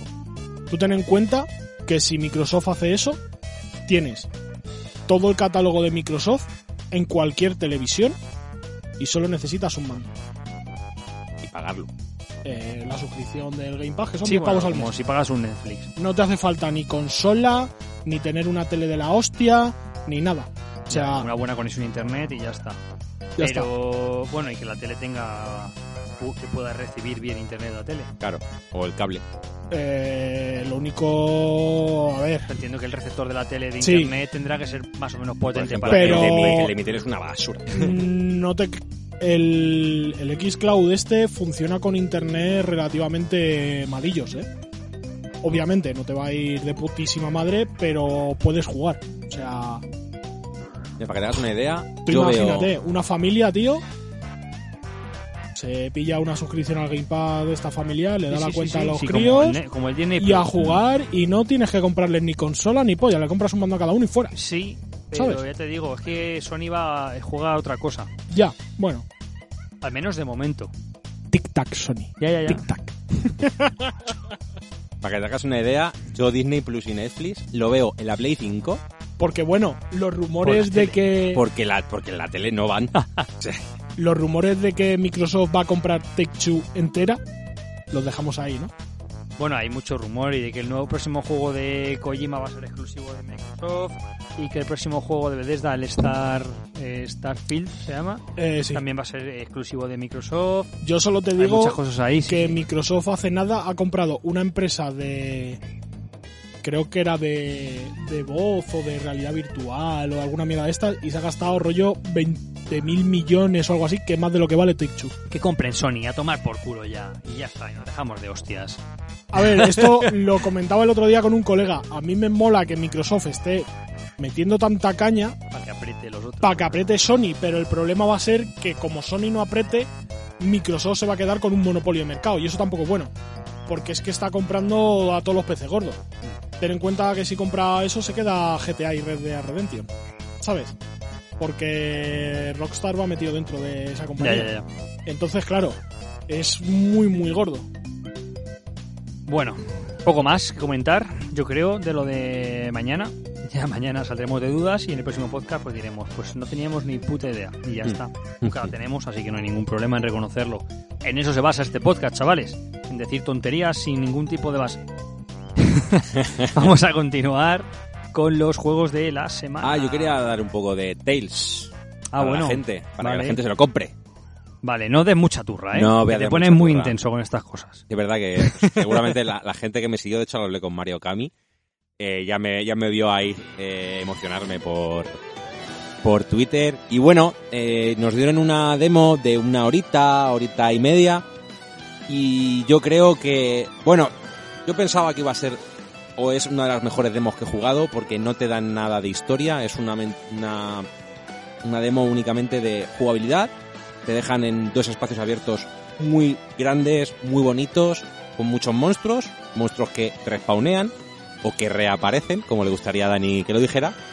Y Funciona, chavales. PNL, ahí os lo dejo. y con un entorno que puedes explorar, con cofres, con tesoros, con todo lo que tiene la saga Tales, todo lo que te puede ofrecer en un, digamos, dos quintos, dos sextos de juego, con ya con bastantes habilidades. Y yo digo, es perfecto para que alguien se meta dentro del juego. Luego me dijo Dani, digo, mucho texto. Y No mucho texto de historia, mucho texto de... mucho texto de mucha explicación. de abrumar, ¿no? De, de- puedes hacer todo esto, tres páginas ahí llenas de indicadores y de flechas y de y como deja, Claro. deja, que yo quiero aquí pulsar botones. Entonces, el combate de Tails no es precisamente una cosa que sea un hack and slash que puedes ir enganchando artes para afuera, no, es un poco más complejo. Pero es verdad que yo creo que es una demo accesible a todo el mundo si más o menos le da un par de vueltas, va probando cosas y demás. A ver, a mí me dio pereza, ¿eh? todo se ha dicho. Probablemente la demo esté muy bien y la disfrutéis mucho. Está muy guapa la demo, puedes jugarla la vez que quieras, evidentemente, con, controlando a uno de los... O sea, tú al principio de la demo eliges a uno de los seis personajes que tienes en el grupo. Por lo que te puedes ir haciendo un poquito a las habilidades que tiene ese personaje. Eh, ¿Qué os puedo contar a grosso modo sin daros mucho la turra? Eh, ha dado un cambio eh, y es complicado explicarlo con palabras porque es una más una sensación. Ya el combate de Tails era muy frenético, los combates eran como de 20 segundos, 30 segundos, eran y pam pum, cuatro habilidades y para afuera. Y esto se ha girado de tal manera que parece un hack slash, pero con ciertas limitaciones, lo que es bastante de puta madre. Eh, han cambiado la manera de utilizar las artes, que son las habilidades que tienen los personajes, ha cambiado la cámara, eh, ha cambiado la distribución del, hub de, combate, que también está muy bien. La exploración también ha cambiado, sigue teniendo cosas de, de Tales of antiguos si no estáis metidos en la saga, o si estáis metidos, mejor dicho. Y lo bueno es que la, la demo no tiene historia. Te presenta los personajes, eh, te presenta la mecánica de las skits, que son pequeñas escenas que, antes eran con, con recuadritos con la imagen de los personajes hablando y ahora es como un rollo manga que está muy muy chulo. Ya puedes ir viendo cómo son los personajes, cómo se interrelacionan entre sí, los las artes conjuntas que tienen cada uno, etc, etc, etc. O sea que es un, creo que un aditivo, un pequeño tentempié muy guay para lo que viene este fin de semana, que yo creo que es para mí de los juegos del año. A lo mejor luego me pego una hostia que te cagas, pero hoy he estado hablando con, con mi amigo Miguel, que trabaja en, en, varias, en varios medios, entre ellos, por ejemplo, Medistation. Eh, y de, Station, Mary o, Station, o, o Mary Station. Mary Station, Mary Station. Iba a Mary Station tal, bueno, él, él va viniendo entre tal. Por ejemplo, Miguel ha jugado a muchos juegos de Tales y yo me fío mucho en su criterio y me ha dicho que es de sus Tales favoritos. Le ha dado 9. O sea que la cosa parece que estaba pintando bastante bien. Me ha dicho los muchos pros y los pocos contras. Los contras no me han gustado mucho, todo hay que decirlo. Pero bueno, si son esos, yo creo que los puedo obviar un poquín y disfrutarme mucho el juego. Así que si no habéis jugado la demo, echarle un ojo. Si tenéis pensado comprarlo y no os decidís, jugar la demo. Y, y darle todo a tope con este Tales que viene fuerte. Muy bien, sí me gusta. Claro, dando aliciente. Muy me podría conciso, meter, Muy bien. me podría meter en el combate, en lo que ha cambiado en el combate, porque son muchas cosas, son detalles muy tontos que si me pongo a explicar os vais a quedar igual, porque si no habéis jugado otros os vais a quedar igual. Entonces, pues lo mejor será que lo juguéis y la semana que viene, cuando estemos dentro del juego, me pongo ya al, al turrón. Muy bien. Vamos con los juegos de la semana entonces. Tenemos The Artful Escape, un videojuego sobre grandes... Perdón. es un videojuego muy extraño, ¿vale? Va sobre cantantes populares famosos, eh, dioses Ah, espaciales... Bueno, es una cosa un poco, un poco rara, ¿vale? Aparece aquí la portada de una especie de guitarrista, Ah, muy raro, pero bueno. La compañía se llama Beethoven and Dinosaur. Ahí os lo dejo, ¿vale? No, no. Sale para todo tipo de PC Xbox One y Series. Es un, bueno, exclusivo, es de, para Microsoft y para Mac. Tenemos el viernes bastantes cosas. Por un lado tenemos Life is Strange Through Ah, Colors. Este no es exactamente, es como una expansión, ¿no? Es No, es la tercera parte de Life is Strange. Vale, es que aquí estoy un poco fuera. Gracias, Iván. O sea, Life is Strange 1 es la historia de Alex y... y... no cómo se llama. Bueno, la historia de las dos muchachas. Life is Strange 2 es el de los dos hermanos. Y Life is Strange este es el de esta muchacha. Ya está. Cada uno es independiente. Vale, sale para todo lo que pueda salir. Eh, también tenemos Lost in Random, una aventura de ciencia ficción y estrategia desarrollada por un estudio indie, pero que publica Electronic Arts Originals. Tenemos NBA 2K 2022, no voy a añadir nada. Por Royal 4 para nueva generación, la actualización que sale. Eh, jugar al 1 y al 2, al 4 no, por favor, gracias.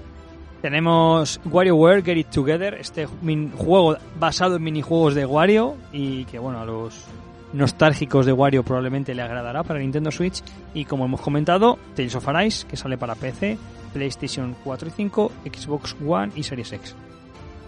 ¿No sé si ibas a decir algo, Oscar? Sí, que justo los compis de Nintendo han sacado vídeo de WarioWare, Mm. de curiosidades, por si queréis echarle un ojillo. Justo ahí enganchando con recomendación de la semana. Ah, sí, no Sí. jodas. Que es la que tocaba ahora. Hostia. Eh, yo iba a recomendar eh, un vídeo que subió Leyendas y Videojuegos sobre Pokémon Unite y sobre los problemas de la adicción.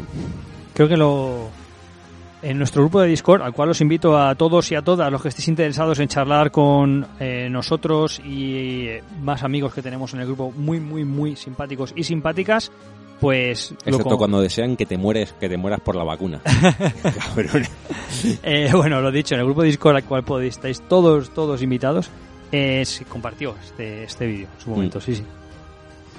Muy bueno, ¿eh? Me gustó mucho, mucho. Y me asustó un pelín también. Mm. De hecho, Eric ha cogido como una especie de rol, eh, ¿cómo decir? Mm, De protestante, iba a decir, no, no me sale la palabra. No reaccionario, no me sale. Dilo en inglés y lo podremos No, no es decir en español. inglés, es. Joder, cuando estás en contra de las cosas. Eh, sí, protestante valdría, ¿no? No, tío, esto tiene. Opositor. No, tampoco. Nada, no me sale ahora. eh. Luego me saldrá. No, es activista. Activista. Activista, De, en contra de los micropagos. Ujú. Sí, bastante bueno, en contra de los de los pagos para fidelizar a, Ujú. al- a la gente. Está- le veo ahí bastante a tope con eso. Muy bien, yo no tengo recomendación. Estaba buscando noticia troll, que creo que os compartí una, si no recuerdo mal, que me hizo Compa- bastante compartí gracia. yo una también. Voy a buscar porque, porque era, era bastante buena. Pero ya no, me- ya no, no, no, no está en la mano. O sea, está la toma por Te lo digo rápido y furioso. Rápido y furioso. Yo tenía otra, la que sacó un... Aquí hay, hay una aquí de, de mayo de logran averiguar cuántos cangrejos pueden renderizar Ah, sí, en guau. Tía, chaval. a la vez en un Real Engine. Eh, siguiendo con la recomendación de la semana, eh, subió plano de juego un, un vídeo sobre Skyward Sword bastante interesante. De hecho, estoy bastante de acuerdo con él. Y subió otro que me resultó muy guay. Eh, hablando sobre el juego que sacó el creador de Mega Man, que pintaba ser como el carajo y resultó ser una mierda pinchar un palo. Y mola porque enseña un poco cómo funcionan las campañas de crowdfunding en, en- en- a nivel de videojuegos. Y él pone un poco de ejemplo también la de Nine Years of Shadows, que también tiene, tiene crowdfunding.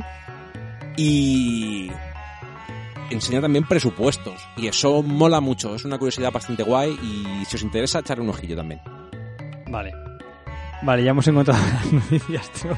Estoy riendo por la imagen de debajo que a Oscar no le hizo ni puta gracia. Me la pasó luego un colega por otro sitio. La mierda esa. Una imagen de Yu-Gi-Oh! Ah, Caracterizado sí, grandísimo. de Goofy. Eh, di la noticia, Oscar. Es de eh, finales de agosto, ¿no? Eh, sí, justo del 29 de agosto, o sea que la semana pasada o- tampoco es tan vieja. Y es que en cierto medio español de videojuegos, de videojuegos, pusieron una noticia que el título es el siguiente. Zoo prohíbe a una mujer el contacto con un chimpancé con el que tenía una relación. Ah, sí, Ah, sí, sí, vale. me acuerdo. Me parece grandioso. Esto en un medio de videojuegos. Lo de siempre. Sin más. Bueno. Va, vamos con el preguntorium porque... ¿No había comentarios en Eh, no, que va. Ay. No nos quiere, no nos quiere nadie. Así que ya sabéis. Dando vuestras inquietudes en donde queráis y las leeremos aquí y las compartiremos con el Más resto largo. de los oyentes. Vamos con los trofeos. Mira, si hacemos un podcast un poquito más corto, que yo creo que a la gente también le puede gustar. Hostia, pues hablando con nuestra amiga Eli el otro día, decía que por favor que fuera largo. Bueno, pues no, Así, no todo va a ser... No se Bueno, puede todo Dependiendo de cuánta movida haya con lo de Sony, lo mismo hacemos algo fin de y ya está. sí. Sí, Sí. podrías. Es verdad, eh, sí. Bueno, ya veremos cuando grabamos y ya está. No Mm. nos aventuremos a hacer promesas que no podemos cumplir. Correcto. Que se nos da muy bien eso. bueno, va, voy yo. Con el vinagre Vamos que Dani quería. No, no es vinagre, es que me parece que por fin has abierto un poco uno de los dos ojos un poquillo. No, no, Sí, no, sí, no, sí. no es así. Un poco. Si una cosa no me gusta, no me gusta, punto. que ojo, ojo, no quiere decir que el juego no me haya gustado, Este ¿eh? trofeo va dedicado a Fractal Fate. Skyward Sword HD. No habría pagado 60 euros. Habría pagado 40. Y 30 tampoco habría estado mal. No, yo creo que 30 no, porque el juego está bastante bien optimizado. Todo hay que decir. Se ve, se ve mejor que en Wii. Vamos a, vamos a ser sinceros, chicos. Lo he visto en Wii y lo he visto en, en mi tele y he dicho, ok, la cosa cambia.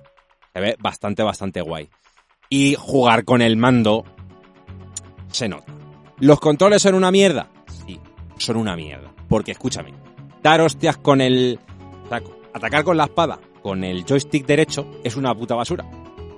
Porque tú estás acostumbrado, por, por coco, estás acostumbrado a hacerlo con el cuadrado o con el, Pero no, como los controles eran con el Joy-Con, si la, a la izquierda, el Link golpeaba a la izquierda, pues aquí tienes que hacer lo mismo. Eh, haces para la izquierda y Link golpeaba a la izquierda. ¿Es una mierda? Sí. Cuando llevas 10 horas estás acostumbrado y te resulta muy gratificante.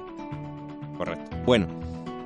Eh, tengo algunos pros bastante buenos y algunas contras bastante malas.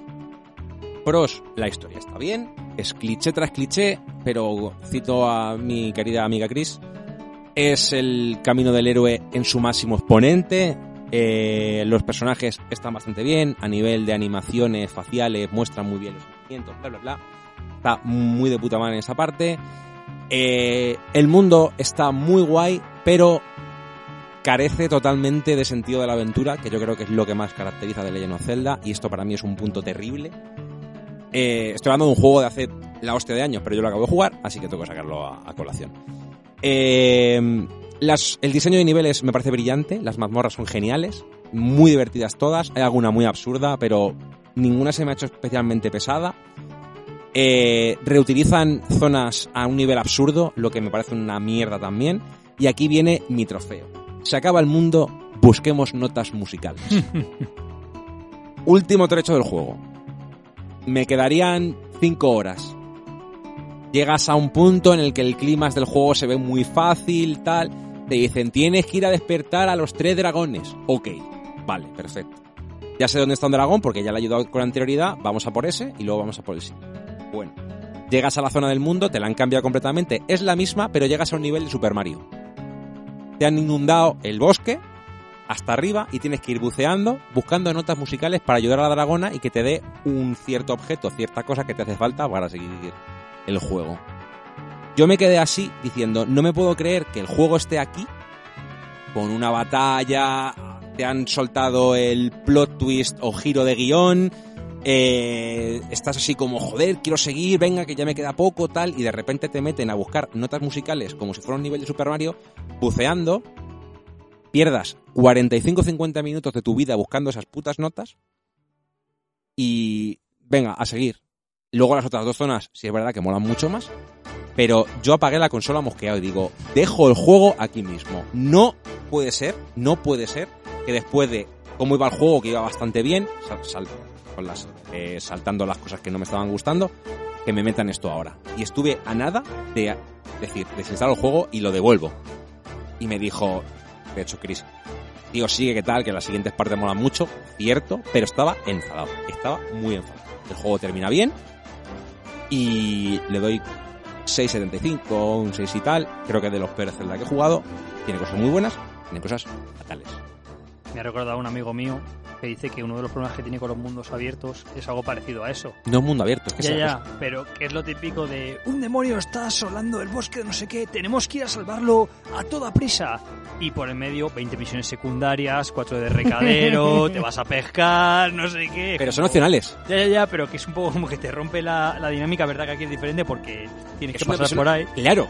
Pero, pero que me, me ha recordado un poco a eso, ¿no? A se está acabando el mundo, pero yo voy a hacer otra mierda que no tiene nada que ver con esto. Pero bueno, eso lo, lo eliges tú. Entonces es decisión mía. Yo me voy a perder a buscar una flor para dársela a la aldeana 2.0, ¿no? Pero es que esto, tío, es que te obliga al puto juego a en un nivel de Super Mario de, de agua, tío. Oh, no me lo podía creer. Más de agua.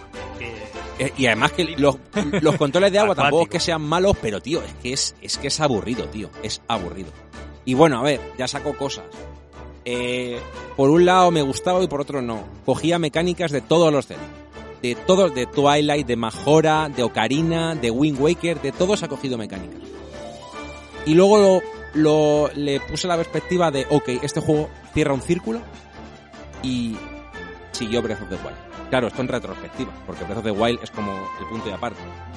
Entonces, bueno, ¿recomiendo que lo juguéis? Sí. ¿Recomiendo que lo compréis? No. Si lo puede dejar un colega, de puta madre. Sí, porque además como esto no baja de precio, pues no, Claro. no hay una posibilidad de decir, bueno, espérate a que baje un poco y ya te lo juegas. No, aquí es todo o nada. Correcto. Bueno, No me arrepiento ahora mismo de haberlo comprado, ¿eh? Porque me gusta tenerlo y ha sido una buena experiencia, pero de 60 euros, uf, bueno. Voy yo. correcto. Trofeo... Trofeo basura. Trofeo Hmm. bola de papel. Dale. Mario Paper o Paper Mario, no sé muy bien. Paper Mario. Paper Mario es, ¿no? Vamos a darle un trofeo muy negativo. Trofeo de papel mojado. Trofeo de papel mojado con, con grasa de cuando te limpias las manos con una servilleta de haberte comido un kebab, ¿vale? El trofeo. ¿Qué le pasa a Mario Paper o a Paper Mario? ¿Cuál es su problema? Su sistema de combate. Su sistema de combate se basa en una sucesión, no, como un minijuego en el que tienes que girar unas ruletas para disponer a los enemigos en línea recta o en grupos de cuatro.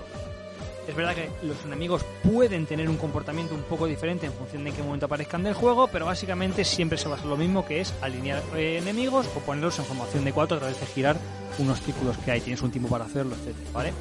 No es que esto sea muy aburrido, que lo es, sino que la mecánica no cambia en todo el juego. Todos los combates del juego se basan en esto y el juego tiene muchos combates aleatorios podrías decir, bueno, voy a reiterar eh, los combates para ganar más experiencia y oro. Este juego no se basa en experiencia, solo se basa en objetos que se compran con oro. Pero los objetos que se compran con oro solo valen para combatir. Con lo cual, si tú no quieres combatir y eres capaz de escapar de todos los combates, no necesitas comprar nada. Y no necesitas comprar nada, no necesitas combatir y se crea un círculo en el cual los combates no tienen sentido, no son atractivos, no valen para nada y nada te llama a luchar contra un enemigo, porque además es muy tedioso, muy muy tedioso. No es un juego corto, no, no dura 10 horas, dura 20 horas fácilmente, o al menos a mí se me hizo larguísimo, a lo mejor dura menos, Mm. que a mí se me hizo eterno, pero es terrible en el combate y es su mecánica principal, que ese es el problema. No es algo puntual, es que estás todo el rato peleando con enemigos y estás todo el rato girando putas ruedas para ponerlos en línea o para ponerlos en cuadrado. Tienes dos armas, los zapatos y el martillo, los zapatos para línea y los martillos para el cuadrado. Y ya está, pueden ser zapatos de hielo, de veneno o de caos infinito, pero es siempre igual, siempre es igual y es un coñazo. Ahora, punto positivo, los jefes. Tiene pocos el juego, pero los jefes cogen esta mecánica y le dan varias vueltas de tuerca haciendo que sea divertido. Entonces es como, este juego tenía un potencial para ser un juego divertido y se ha quedado en, en lo mínimo de lo mínimo de lo mínimo. Los juegos, los jefes son muy interesantes porque cambian las mecánicas, tienes que ir descubriendo cómo girar las ruedas para caer en una casilla específica para hacer una cosa que le deje a lo mejor inconsciente o aturdido y luego caer en otra casilla. Entonces te obliga mucho a pensar, tengo que hacer aquí un giro, aquí otro, ahora tengo que coger este objeto de esta casilla.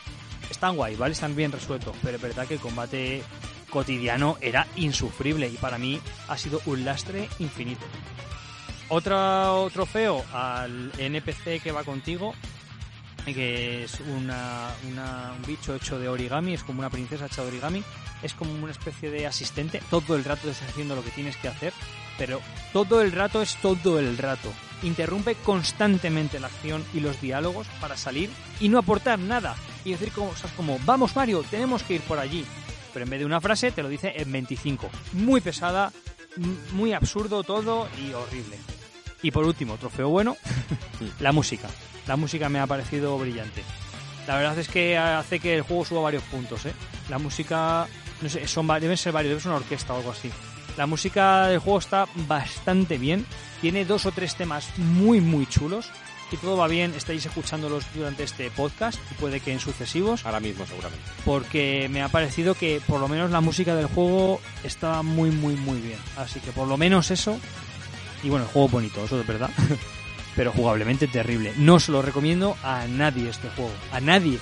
Ni un niño, ni no es que mi madre a veces juega al Tetris. A nadie. Me parece un juego terrible, terrible. Así que lo siento mucho, pero, pero esa es mi opinión. Vamos con el trofeo light. Bueno, pues hoy tenemos, bueno, tengo trofeo light para BioWare. Uf, BioWare por Mass Effect. uf. Y es que, por lo visto, eh, después del desastroso Mass Effect Andrómeda, en el que se obligó a BioWare a hacer el puto juego en el motor gráfico Frostbite, ahora están haciendo el Mass Effect nuevo. ¿Y sabéis qué van a hacer para el nuevo juego? Usar un Real Engine 5. A tomar por culo el Frostbite. Y esto sale a raíz de una serie de ofertas de trabajo que ha publicado EA buscando profesionales de un Real Engine y demás para un nuevo título. Eh, todo apunta a que va a ser para Mass Effect. Entonces, cosa de la cual me alegro un montón por Mass Effect que le follen a EA. Nada más que añadir, señoría. Yo no tengo más trofeos, la verdad ¿Tú es que... No. Es que ya lo que está jugando es bastante antiguo, entonces no voy a sacar trofeos a cosas de hace tanto. Voy con el trofeo vinagre. Venga, tope. Dale. Vamos a acabar eh, Pues- por todo lo alto. El trofeo vinagre os va a sorprender. y es para la calificación PEGI. Ojo, ¿eh? Peggy 18. Pues resulta que estos señores de Peggy, que es las pegatinitas estas que veis en todos los juegos, que son la calificación de edades recomendadas para el consumo de un videojuego, eh, ha habido unos cambios en Europa y resulta que ahora cualquier tipo de contenido de juego de azar, casino y demás es más 18. Cualquier tipo de contenido. ¿Qué implica esto? Si vuelven a, sacar los Pokémon eh, antiguos, van a ser Peggy 18. Los Pokémon. Porque en Pokémon claro, hay un edificio que tiene una puta tragaperras. Es verdad. ¡Ah! Todo cuadra, ¿no? ¿Sabes qué es lo más guapo de esto? NBA 2K20 y 2K21 es Peggy 3. FIFA 21 Eso es fue- 3. Eso ya fue. 3. Porque para ellos, el FIFA y el NBA, que son máquinas de hacer dinero como churros, a consta de lo que todos ya sabemos, lo único que tienen son compras in-game, o sea, compras dentro del juego, e incluyen objetos aleatorios. Pero para ellos no es casino. Eh, ¿Qué pasa con esto? Por ejemplo, en la Switch hay un jueguito, que lo tengo por aquí, un segundo. Hay un jueguito que se llama Overboard, ¿vale? Que es una especie de novela gráfica, por así decirlo. Eh, es un juego de misterio, ¿vale? En el que la vuelta de tuerca del juego es que tú eres un asesino e intentas hacer que la gente no te pille. O sea, distrayéndoles, haciéndoles pensar cosas que no son y demás, y engañándoles básicamente, ¿vale? Eh, el juego es una aventura de texto con algunas ilustraciones y está calificado como eh, violencia ligera, eh, temas sugestivos y uso de alcohol. Hasta aquí todo bien, Peggy 12. ¿Qué pasa? Que hay una escena en la que puedes jugar al blackjack con otro jugador, con otro, con otro personaje del juego. Ya solo por esto el Peggy es 18 por apuesta. O sea, es que no me parece ni medio normal. Pero ni medio normal. Es que yo creo que lo del Peggy. O sea, No- que no me sé, parece ¿eh? mal, que no me parece mal que lo pongas aquí. Lo que me parece mal es que se lo pongas a esto, que es una aventura de texto en la que puedes jugar al blackjack una vez con un personaje random sin gastarte nada y que juegos como NBA 2K20, FIFA, etc, etc, etc tengan Peggy 3. Claro, Tres. se, agarraban a lo de que estos juegos no basan su jugabilidad en ese sistema de, de azar.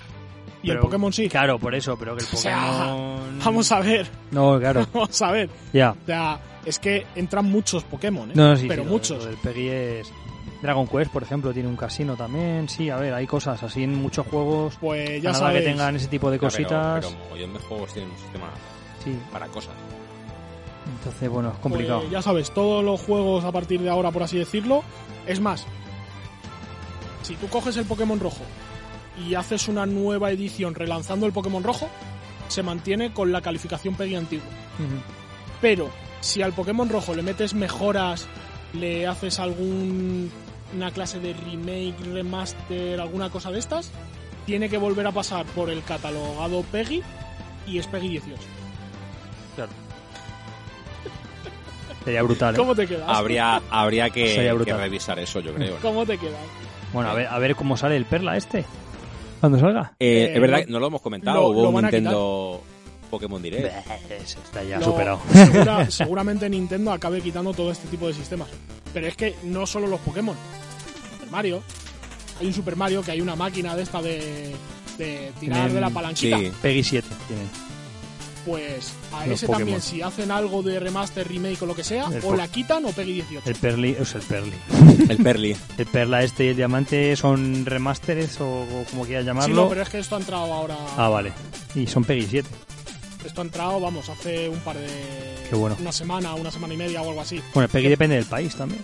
Eh, sí, esto aplica a la Unión Europea. Porque luego en Estados Unidos, por ejemplo, tienen la catalogación SBR o algo así. Que además ahí no va por número, va por letras. Sí. La M de Mature y cosas MF, así, ¿no? no sé Sí. qué, sí. Sí, sí. Mm. O sea que muy, muy gracioso todo, sí. Bueno, chicos, muy bien. Yeah. Uh, iba a decir cuarta temporada, primer episodio. Eso es, no cuarto episodio de la primera temporada. Muy bien, acabando con ganas, con ilusión, con un poquito de vinagre, pero yo creo que contentos por lo que se viene, que, que no es poco, la verdad. Y por nuestra parte, poco más. Nos vemos próximamente. No voy a decir la semana que viene, porque puede que este fin de semana grabemos en función de mañana. Ya veremos, ya veremos. Igual nos juntamos con dos episodios muy seguidos, pero bueno, Queríamos volver cuanto antes, nos ha pillado en medio de la semana, ha sido así, pero ya tendremos que ir adaptando a un, Mm. un horario un poco más consistente. Así que nada, un saludo para todo el mundo, que juguéis mucho, que lo paséis muy bien y nos vemos muy pronto. Yeah. Adiós.